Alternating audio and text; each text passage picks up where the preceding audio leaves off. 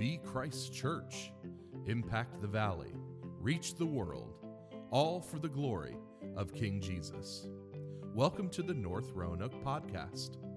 Today, our lead pastor, Daniel Palmer, will be opening God's Word for us. Our prayer is that you will encounter the living Lord as you hear His Word proclaimed.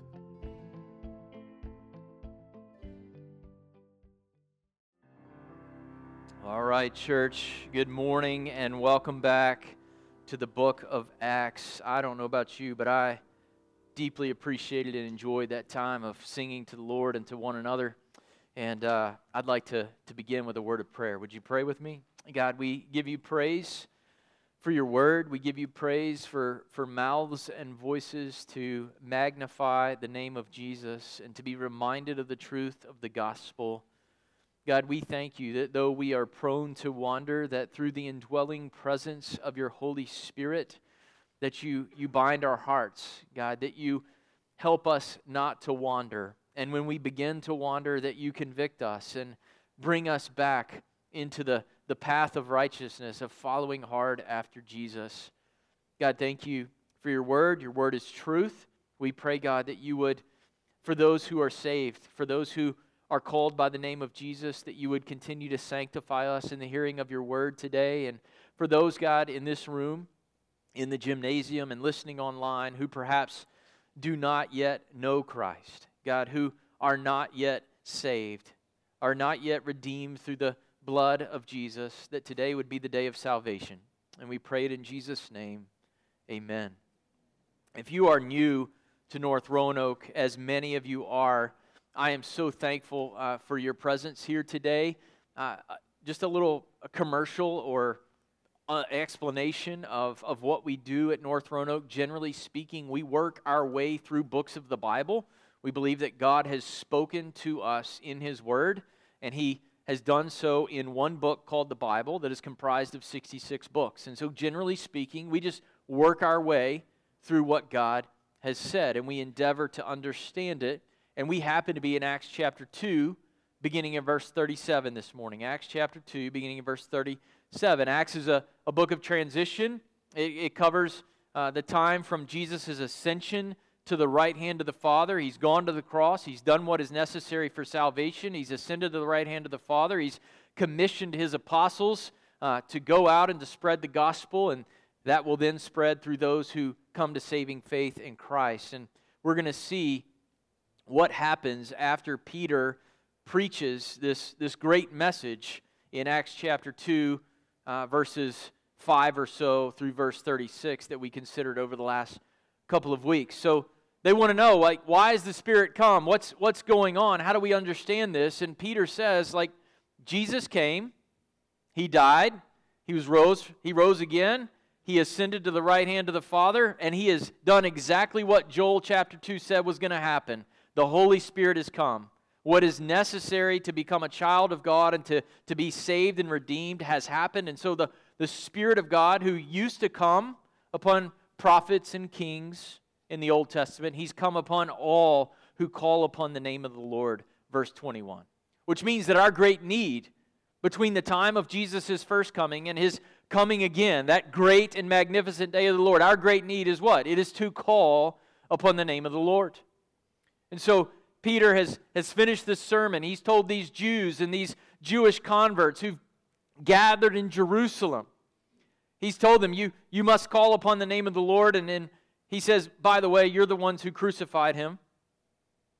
And they're like, Well, what do we do now? As we'll see, beginning in verse 37. Would you hear with me the word of God? Now, when they heard this, they were cut to the heart and said to Peter and the rest of the apostles, Brothers, what shall we do? And Peter said to them, Repent and be baptized, every one of you, in the name of Jesus Christ, for the forgiveness of your sins, and you will receive the gift of the Holy Spirit. The same Holy Spirit that you're seeing in action, you will receive personally. Verse 39.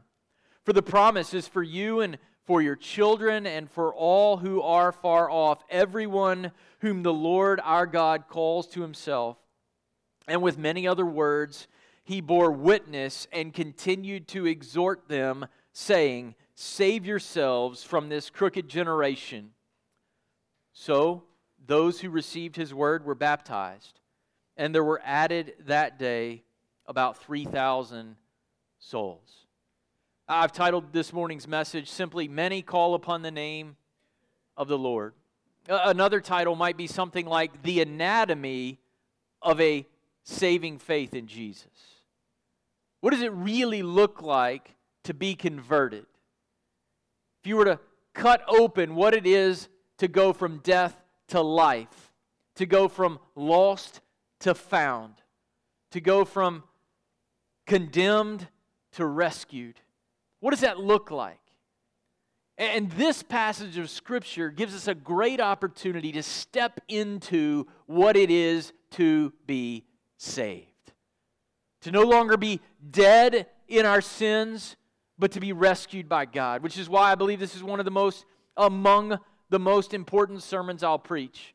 Stacy asked me this morning, she said, Why did you put on Facebook? This is the most important sermon you're preaching. I said, I said it's among the most important.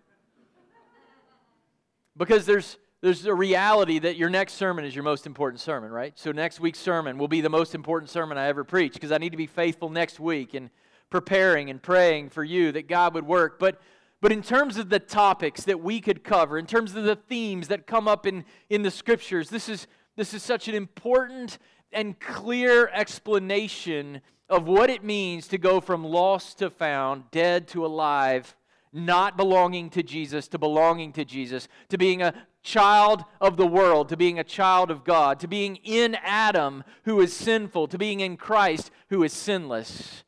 This must happen in the heart of every person who will be with Jesus when he returns. Otherwise, you will die separated from the love of God for all eternity. What I'm going to talk about today is eternally important. And I hope you'll stay with me for the balance of the message. The first thing we need to say, see this morning is, is to call upon the name of the Lord. To go from death to life, we must first be convicted of our sin and our hostility toward Jesus. We, we've just read a remarkable passage. Five verses, in just five verses, we've gone from great tragedy to great victory. The people who crucified Jesus, who shouted, Crucify him, five verses later will be baptized upon his name and will be gloriously saved. These Jews and Jewish converts who had previously been so self confident and self assured in their self righteousness, they finally see what they've done. They had blindly and arrogantly and willfully rejected and crucified the king that they should have been seeking and celebrating and serving. As they hear Peter tell them what has happened, they realize we crucified the Son of God. We crucified the king in David's line that we were supposed to be looking for. We killed the very one who will restore Israel and make the whole earth full of his glory. God, help us. What have we done? Verse 37 says, They were cut to the heart. There is no salvation without conviction. There's no salvation without being cut to the heart over your sinfulness. They weren't just caught, they were convicted. There's a difference between worldly sorrow and godly sorrow. I remember when my kids were younger, sometimes I would metaphorically catch them with their hand in the cookie jar. And they weren't disappointed that they wanted to get a cookie or that they had already had three. They were just a little sad that they had been caught. That's not what I'm talking about here. I'm talking about being cut to the heart, to be pierced to the innermost place of your existence, to have great remorse and lament over your life, which has fallen infinitely short of the glory of God. They were cut to the heart. Sadly, not all of the Jews that we encounter in the book of Acts are going to hear the gospel and be cut to the heart. Some will harden their hearts. In Acts chapter 7, Stephen, who's going to be stoned to death for preaching the gospel to Jews, says to them right before they stone him, You stiff necked people, uncircumcised in heart and ears, you always resist the Holy Spirit. But in this case, they don't resist the Holy Spirit, they are convicted by Him. They are cut to the heart. They are pierced over what they've done that brought about the death of Jesus. And hear me well, it's not just the Jews who crucified Jesus. Jesus came to die for sin because we're all sinners Jews and Gentiles, red, yellow, black, and white. There's none of us, no, not one, who is not guilty of the body and the blood of our Lord. And yet he came to save us the Holy Spirit convicts them of what they've done. And they cry out to Peter and the apostles. What do they say? Brothers, what should we do? we killed our king. Our king is risen. What do we do about it? And the we suggests that many of the people, many in the crowd, are asking this question. And we know this because of verse 31. 3,000 people are baptized at the end of the passage we've just read. Church, this is what the Spirit of God does with the Word of God. Where the Word of God is proclaimed, where the gospel about Jesus is proclaimed, the Spirit brings conviction to the hearts of sinners. Conviction means what? It means you're guilty. You say, Well, I feel guilty or I feel convicted. It's because you're guilty, right? We feel convicted because we are convicted. We have fallen short of the glory of God. We've, we've sinned against the holiness of God. We've broken the Ten Commandments. We've lied. We've stolen. We've cheated. Jesus says if you've broken one, you've broken all of them. Jesus promised that he would send the Holy Spirit when he went to heaven. And he promised that the Spirit would convict the world of sin and righteousness and judgment. And that is happening right now in this passage. The Spirit is working through Peter's sermon based on the Word of God to pierce hearts with the word of truth about what they've done to the Son of God. I pray this morning that God would do the same thing. I pray that as I preach the gospel, that you would hear and that the word of God would fall like rain on your heart and that it would bring conviction where conviction is needed and that some who are not yet in Christ would say, What must I do? That God would bring conviction to your heart. That He would confront your arrogant insistence on doing it your own way. I remember when I was seven years old. And I heard the gospel go forth from my, my father's a pastor, from my father's lips, week after week after week. And I didn't want to admit that I couldn't be good enough.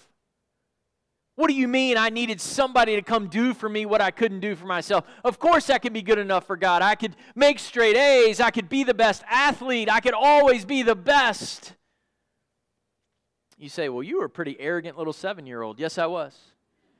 My mom said if you looked up obnoxious in the dictionary, you'd find my face. The first thing that must happen in your heart to become a Christian, to become a child of God, is the Word of God must find its way into your heart and expose you for who you really are and bring conviction that apart from Christ you can do nothing and that you are dead in your trespasses and sins. I pray today that the spirit of god would use the word of god which hebrews 4.12 is, says is sharper than any double-edged sword to cut through the wicked sinfulness of the human heart and lead you to call upon the name of the lord and be saved. We've got to be convicted. But secondly we've got to be born again. It's not enough to be to know that you're a sinner. Something's got to be done about your sin and the only one who can do something about your sin, who can remove it as far as east is from west, who can take it off of you and put it on himself and then take it to a cross and leave it there is Jesus. And the way that that happens, secondly, is we must personally repent of sin and trust in Christ alone. We must personally repent of sin and trust in Christ alone. We see this in verse 38, and this verse is a, a little bit challenging to interpret at first glance, it seems that Peter is saying we have to be baptized in water in order to be forgiven. But when we look at other passages of Scripture, we understand that's not what Peter is saying, but that baptism itself is not what removes sin, but only Jesus removes sin. Well, what is Peter saying then? He's saying this the spiritual reality that is represented by baptism must be a reality inside of our lives for us to be forgiven. So, what baptism symbolizes on the outside has to be true on the inside for us to be forgiven by God. There is no forgiveness from God unless we are in His Son, Jesus Christ. It is in Christ where the grace of God is found. It's not found in what you do. It's not found in trying to be a moral person. It's not found in providing for your family. It's not found in being kind and nice. It is found in Christ. Paul says this in Ephesians 2:10, we are saved by grace through faith, and this is not of our own doing, but it is the gift of God. It must be received by faith. So to rightly interpret verse 38, we've got to understand that when Peter commands us to be baptized, he is calling on people to have an active faith in Jesus. Not to just check a box, pray a prayer, sign a card, but to actually go in front of people and say, I would be a dead man in my own sin, but now I've died in Christ and He took my sin and He raised me up and I'm walking out of here to live a whole new, in a whole new way with a whole new people for the glory of Christ. So Peter's not saying, that water baptism forgives us. He's saying Jesus forgives us, and we've got to have an active faith in that Jesus to be forgiven.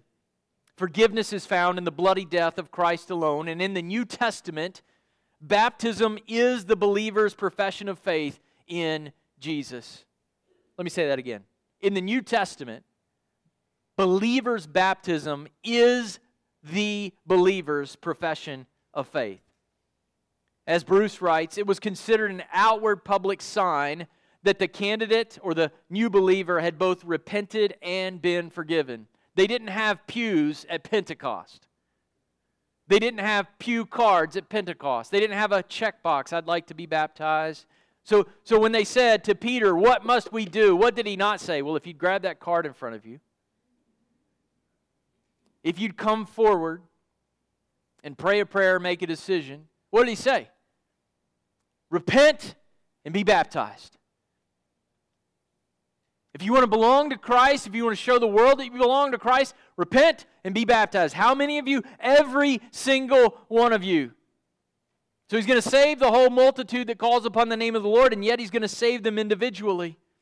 He's calling for every individual hearer to give up on the idea that they own their lives and instead live for the one who truly owns them, King Jesus to stop worshiping self and instead to live for the King of glory, Jesus Christ. Notice that repentance is not optional, it's a command. Baptism, uh, by the way, is also commanded. Repent and be baptized. Repentance includes admitting that we are wrong, but it is more than we admitting we are wrong. Let me say that again. It includes admitting we're wrong, but it's more than admitting we are wrong. Anybody will admit they're wrong. Yeah, I made a mistake, a flub, I messed up. But it's repentance is not just saying I'm wrong, it's saying I'm wrong and I've offended a holy God and I want to run in a different direction. It includes sorrow for our sin. Peterson says this in Acts repentance means a radical reorientation of life with respect to Jesus. It means expressing sorrow for having rejected the one that God has sent as Lord and King. Repentance is a resolve to turn around and run in the exact opposite direction that you were running. I was running after my own dreams, my own ambitions, my own fame, my own glory. I could do it on my own. I was going this way, and then boom, I heard the word of God and He opened the door of my heart to see that I'm a sinner, that I'm guilty, that I'm convicted. And repentance is a resolve to say, I'm not doing that anymore. I'm running this way because Jesus is over there. What he says, I'll do. Where he calls me to go, I'll go. How he wants me to live my life in my marriage, I'll live it. Whatever he asks me to give, I'll give. Wherever he wants me to live, I'll live. If I'm supposed to move to Africa, I'll go to Africa. Whatever he wants of my life, because he rescued it with his blood, he owns all of me my thoughts, my affections, my attitudes, and I'm going for him. That's repentance. It is far more than to admit that you are wrong and then keep walking in the same direction. Jesus is not a ticket on your ride or in your little joyride in your amusement park. Jesus is the Lord of your life or he is not your Savior. And we got a lot of people who checked a box, prayed a prayer, walked an aisle, picked up a card somewhere along the way, and they kept walking straight towards hell. Nothing changed in their life no transformation, no yielding to Jesus Christ, who is Lord. He defines my sexuality. He tells me to stick it out in a hard relationship. Jesus is my King. Have you repented today? Jesus says many will show up on the day of eternity and they will say, he will say to them, Many will cry out, Lord, Lord. And he will say to them, Depart from me, I never knew you. They're sitting in pews and in churches all across America today. Repenting means that Jesus sets the agenda of your life. And get this, you say, well, that sounds kind of hard. It is hard but it's also glorious.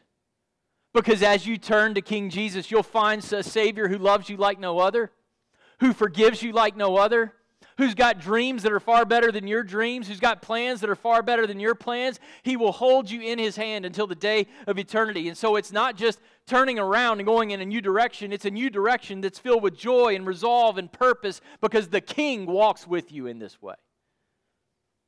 Very soon, these new children of God through faith in the Son of God are going to be on the run taking the gospel of God to the ends of the earth. For them and for us, repentance means that Jesus upends our assumptions. It means that embracing Jesus and all that he says and is and does is our life. It is important, church, that we do not this morning underestimate the miracle of repentance.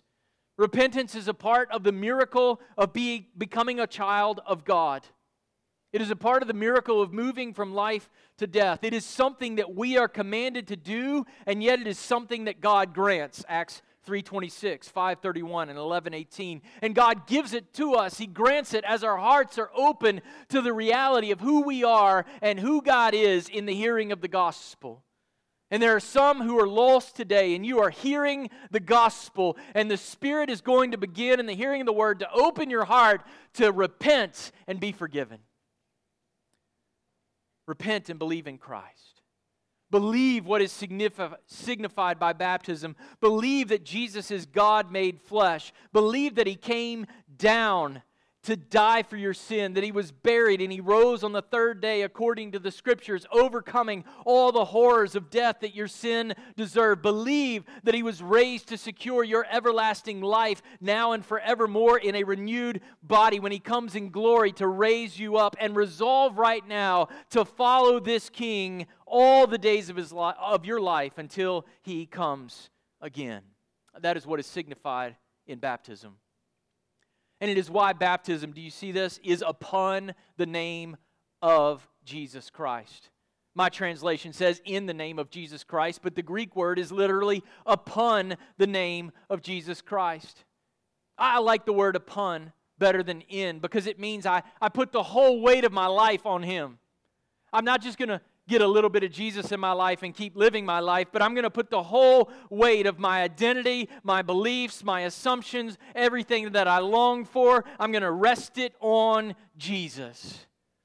The name of Jesus represents his divine authority. It represents his power to grant the blessing of the Holy Spirit and to empower us to live for him in a world that stands condemned because of their sin to call upon the name of Jesus is to put that whole weight of our lives upon Him. It's to know that there's nothing that I could ever do to undo what I've already done. You ever do that? You mess up in your marriage? You mess up in your workplace and you mess up in your parenting and you're like, well, I'll just do 10 good things to make up for that one bad thing. Doesn't work. The bad thing's still there. You could, do, you could do a million good things, but the one offense that I've made against my bride, I could never take it away by loving her and blessing her and buying her a million Christmas presents. The only thing that'll take it away is when I say, Stacy, I'm sorry that I, whatever I've done. And that's only possible because Christ died to take away my sin and forgive my sin and her sin. And relationally, we, we know this. We try to cover up the friction in our relationships by heaping a bunch of good stuff on there, but it's really just pride because we don't want to come to say to someone and say, I'm sorry that I said that about you. I'm sorry that I thought that about you. I'm sorry that I made an assumption that I shouldn't have made. How much more in our relationship with God do we think that we can just pile up a bunch of good deeds and take away one sin, much less millions of sin, against an infinitely holy God? You'll never make it go away by what you do. But praise God, when you call upon the name of the Lord, who died to forgive your sin, who died to take your sin and be raised up to give you new power and a new life and to pour the Holy Spirit upon you to be his witnesses and to live for him in that moment you have gone from not just being born physically, but to being what Jesus says is born again by faith in Jesus Christ. A whole new way of seeing, a whole new way of living. And it's possible because the Holy Spirit comes upon those who are believers. Look at, look at verse the end of verse 38 and 39. Those who call upon King Jesus, we see this, those who call upon King Jesus receive the same Spirit given to the first believers at Pentecost. The, the same Spirit who empowered those first believers to share the gospel in foreign languages, these believers are now going to receive. Repent and be baptized, and you will receive the Holy Spirit. Not you might receive the Holy Spirit, not you could receive the Holy Spirit, but if you've repented and believed in Christ, you will receive the Holy Spirit. It's the promise of God. And this is important because the Spirit of God, who is God, is the seal of authenticity. You say, well, how do I know I'm a believer? How do I know that I'm saved? How can I be confident? Paul says it this way in 2 Corinthians 1:22, God has put his seal on us and given us his spirit in our hearts as a guarantee. Those who know God get the presence of God in their life through the Holy Spirit. We get God himself. Where there is true repentance and belief in the name of Jesus. There is communion and fellowship with God the Holy Spirit because God has cleansed our hearts. He's given us a new life and a new heart, and He's made us new creatures who are capable of enjoying the, impres- the presence of the Holy Spirit. The promise of the Old Testament's coming true. Not just for the apostles and for those first 120 believers, but for all who call upon Jesus. Through faith in Jesus, we can know the promise of a new heart, of a transformed relationship with God. Why are so many de- people today depressed and defeated and discouraged? It's because they don't have the indwelling presence of God in their life. They don't know God. And here's what the scriptures promise in Isaiah 32 17. When the Spirit comes, when God pours out the Spirit, the effect of righteousness will be peace and the result of righteousness, quietness and trust forever. Do you need a, do you need a quietness in your heart today? Do you need a peace that passes all understanding in your life today? God says it's possible through the indwelling presence of the Holy Spirit. If you'll cry out to God, if you'll acknowledge that you're a sinner, if you'll repent and believe on Christ, you can know the presence of God in your life. The coming of the Holy Spirit means that a whole new life is available for those who hear the gospel, repent of their sins, and believe in Jesus. That's the hope of verse 39. The Spirit's not just for the apostles or the first 120, He is for the multitudes. He says this promise isn't just for you, it's for your children, and it's for those who are far off. Have you ever felt far off from God? Have you ever felt too dirty for God?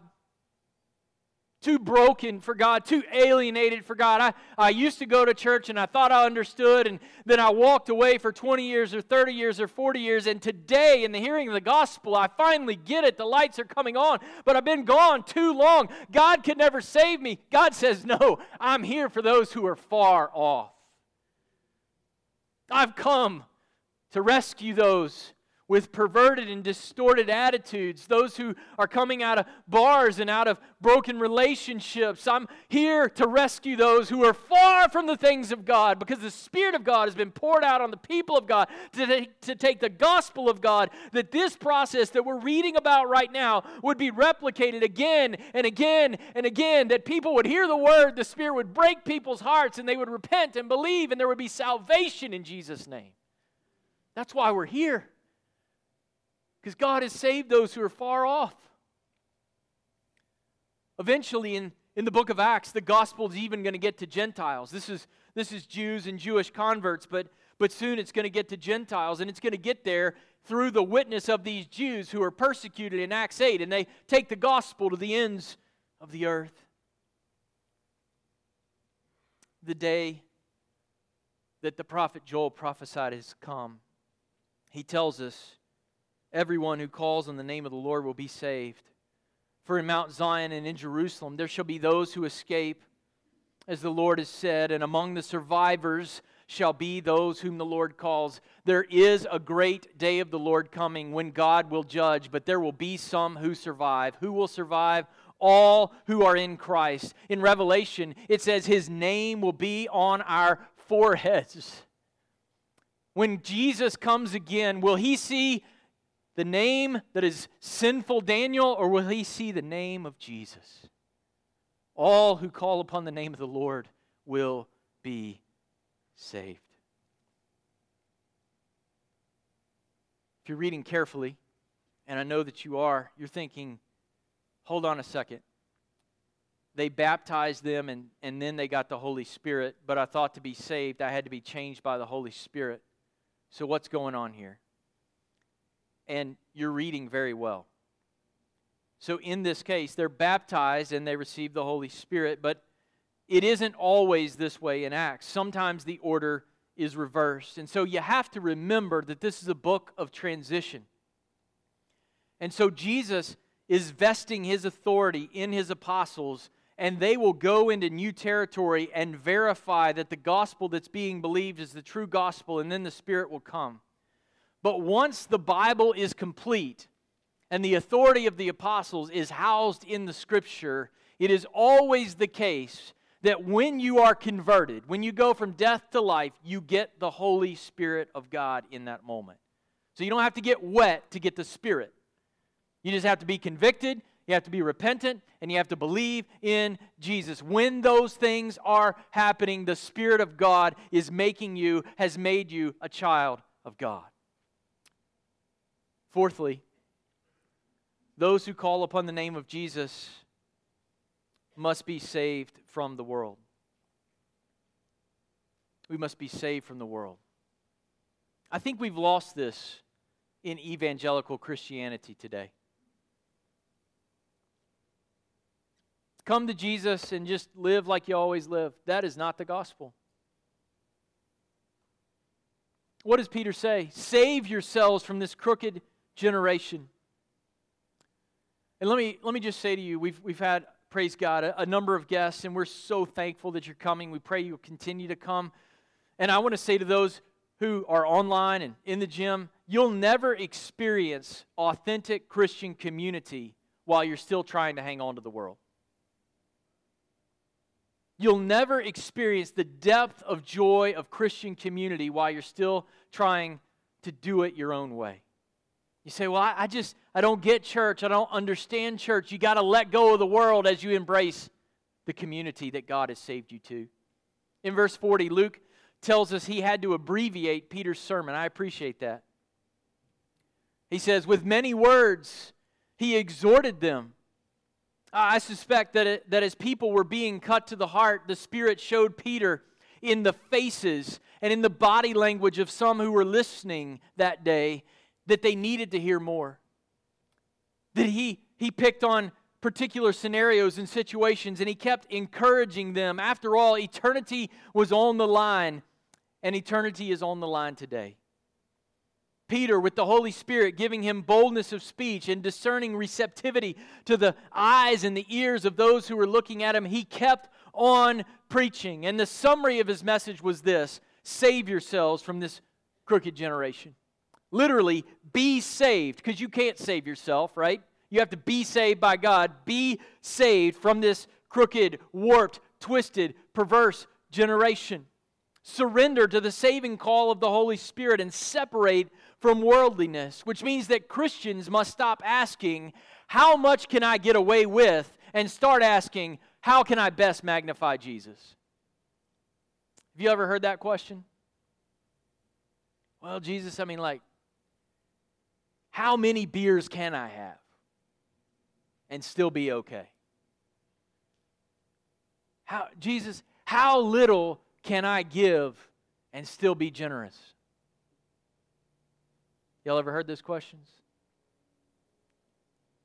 When you come to Jesus, the whole attitude and perspective changes. God, what do you want from me? I'll give it. What do you want to take from me? You can have it. Whatever it's going to look like in my life to glorify Jesus in the midst of a perverse and crooked generation, I'll do it.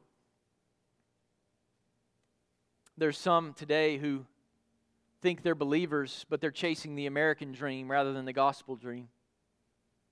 There's some today who are believer who think they're believers, but they're living a double life. They've got a spiritual life on Sunday and a deader than four o'clock life on Monday through Saturday. Jesus didn't come to save you for Sundays, He came to save you to the uttermost. Those who are going to be rescued from God's coming judgment on the world of sin in the future will demonstrate their salvation by way of their separation from the world of sin right now. That's what the Bible says again and again. Jesus says, If you were of the world, the world would love you as its own, but because you're not of the world, I chose you out of the world, therefore the world hates you. The Apostle John says, Don't love the world or the things in the world. If anyone loves the world, the love of the Father is not in him. James says, Do you not know that friendship with the world is enmity with God? Therefore, whoever wishes to be a friend of the world makes himself an enemy of God. Paul says, set your mind on things above, not on things that are on earth. Now, let me ask you is your life characterized, is your mind characterized by an orientation that is set on things above or is set on things below? Do you love this world or do you love Jesus? You say, Well, I thought I was supposed to love my neighbor. I thought I was supposed to love the world. Yes, you're supposed to love your neighbor. You're not supposed to love sinfulness and worldliness. You can love your neighbor without having to love the sin that is destroying their lives. So let me ask you a serious question this morning, an internally serious question. Have you been saved from worldliness? Or are you living every bit as much for the world as you always were, and Jesus is just a get out of hell free card to you? Like a little trinket, little troll doll rub his head, and okay, everything's going to be good, and I'm going to go back to living just like I did. Church, we can't play games with Jesus. He's the King of glory. Those who are saved by Jesus will love Jesus by fighting daily to leave behind their sin and worldliness. And they will endeavor to bring as many out of the world with them as they possibly can, which is a reason that we need the Holy Spirit. We need the power of God to live for Jesus Christ in a world that is anti-Christ. Now that doesn't mean we become monks or hermits or that we don't buy groceries or put gas in our cars or eat an occasional steak. I like steak. But when we trust Jesus, our relationship with the world changes. Our relationship with the prevailing attitudes of our generation changes. Let me say that again. Our relationship with the attitudes of our generation changes. Did you know Generation Z, that's my daughter's age, that they have an attention span of eight seconds? Eight seconds. So do you know what the you know what the some of the leadership gurus are saying? Well, that means we've got to make a, a sermon eight seconds. We've got to make songs eight seconds. We've got to do everything in eight second sound bites. That's crazy talk. What we need to do is to raise a generation of teenagers that we, because they got the power, the Spirit of God in them, have a longer attention span than eight seconds.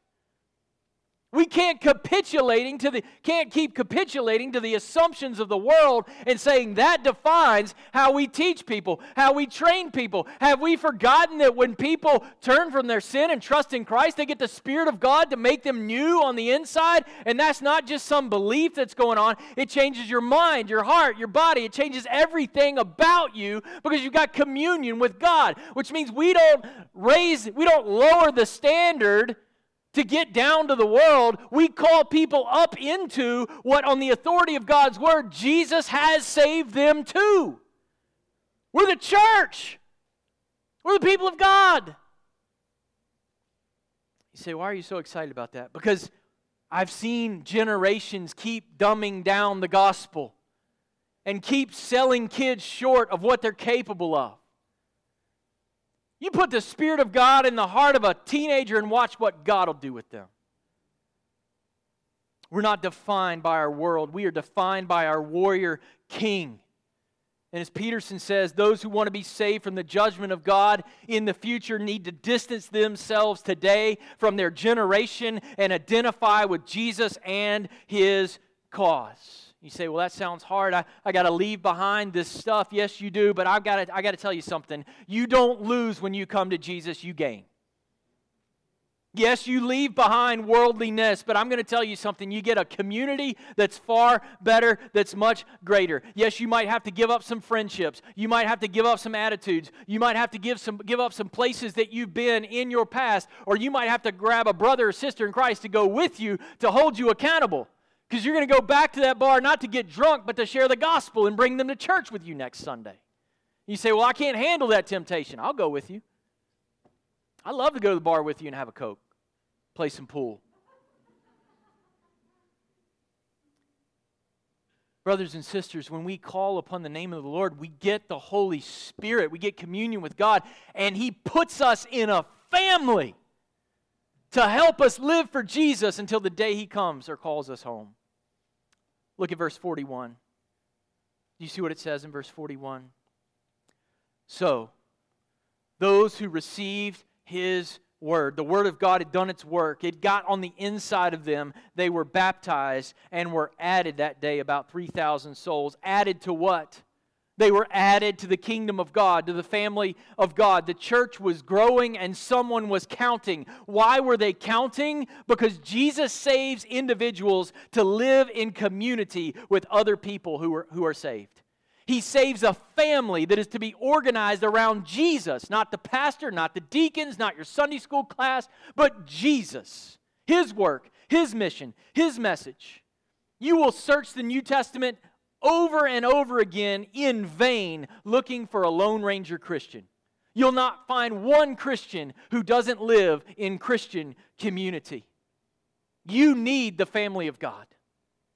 And God created his family to help sanctify you and make you more like Jesus day by day. Which means there's going to be some things that happen in the family life that you don't like, that you don't enjoy, that you don't understand, but it's okay because they're family. This family changes their view of everything. The lights come on, they receive the word. Paul says in Romans 10 17, faith comes from hearing, and hearing through the word of Christ. The word overtakes us, it becomes our DNA.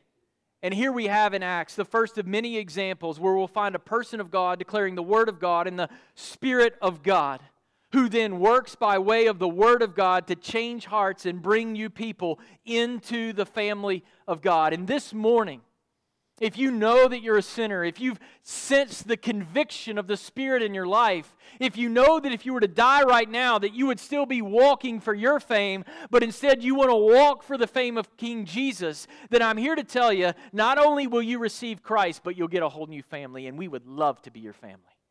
We would love it if Jesus would add you to our family. As Kellum says, not only did they receive Christ, the disciples received them. Have you been received into a family like no other? Have you heard the gospel? Have you been cut to the heart? Have you turned from your sin and come to rest the entire weight of your life upon Jesus who took your place? Have you been saved out of the world into the family of God? And if that is not your testimony, why not trust Him today? North Roanoke Baptist Church would love to receive you. King Jesus would love to receive you. And it just so happens that next week we're going to fill this tank and we're going to baptize some people. So I have a question Are you in Christ? If you were to die today, are you in Christ? If you're not, I want to receive you. North Roanoke wants to receive you. And most importantly, the King of glory, wants to receive you. Let's pray. God in heaven, we give you praise for your presence among us. We give you praise for the example of the 3,000 who followed you on the day of Pentecost. We give you praise that they didn't bottle up that testimony in Jerusalem forever, but eventually it was on the run to the ends of the earth. God, that you have reached some of us who are far off, and today that there are still some who feel far off, but in a moment, God, that they confess their sin, that they trust in you. We know that they've gone from death to life, and we ask, God, that you would do that in some today. And we ask it as we stand and sing in Jesus' name. Amen. Thank you for listening to the North Roanoke podcast. You can connect with us at northroanoke.org or download our app in your device's app store. Just search for North Roanoke. We hope to meet you soon.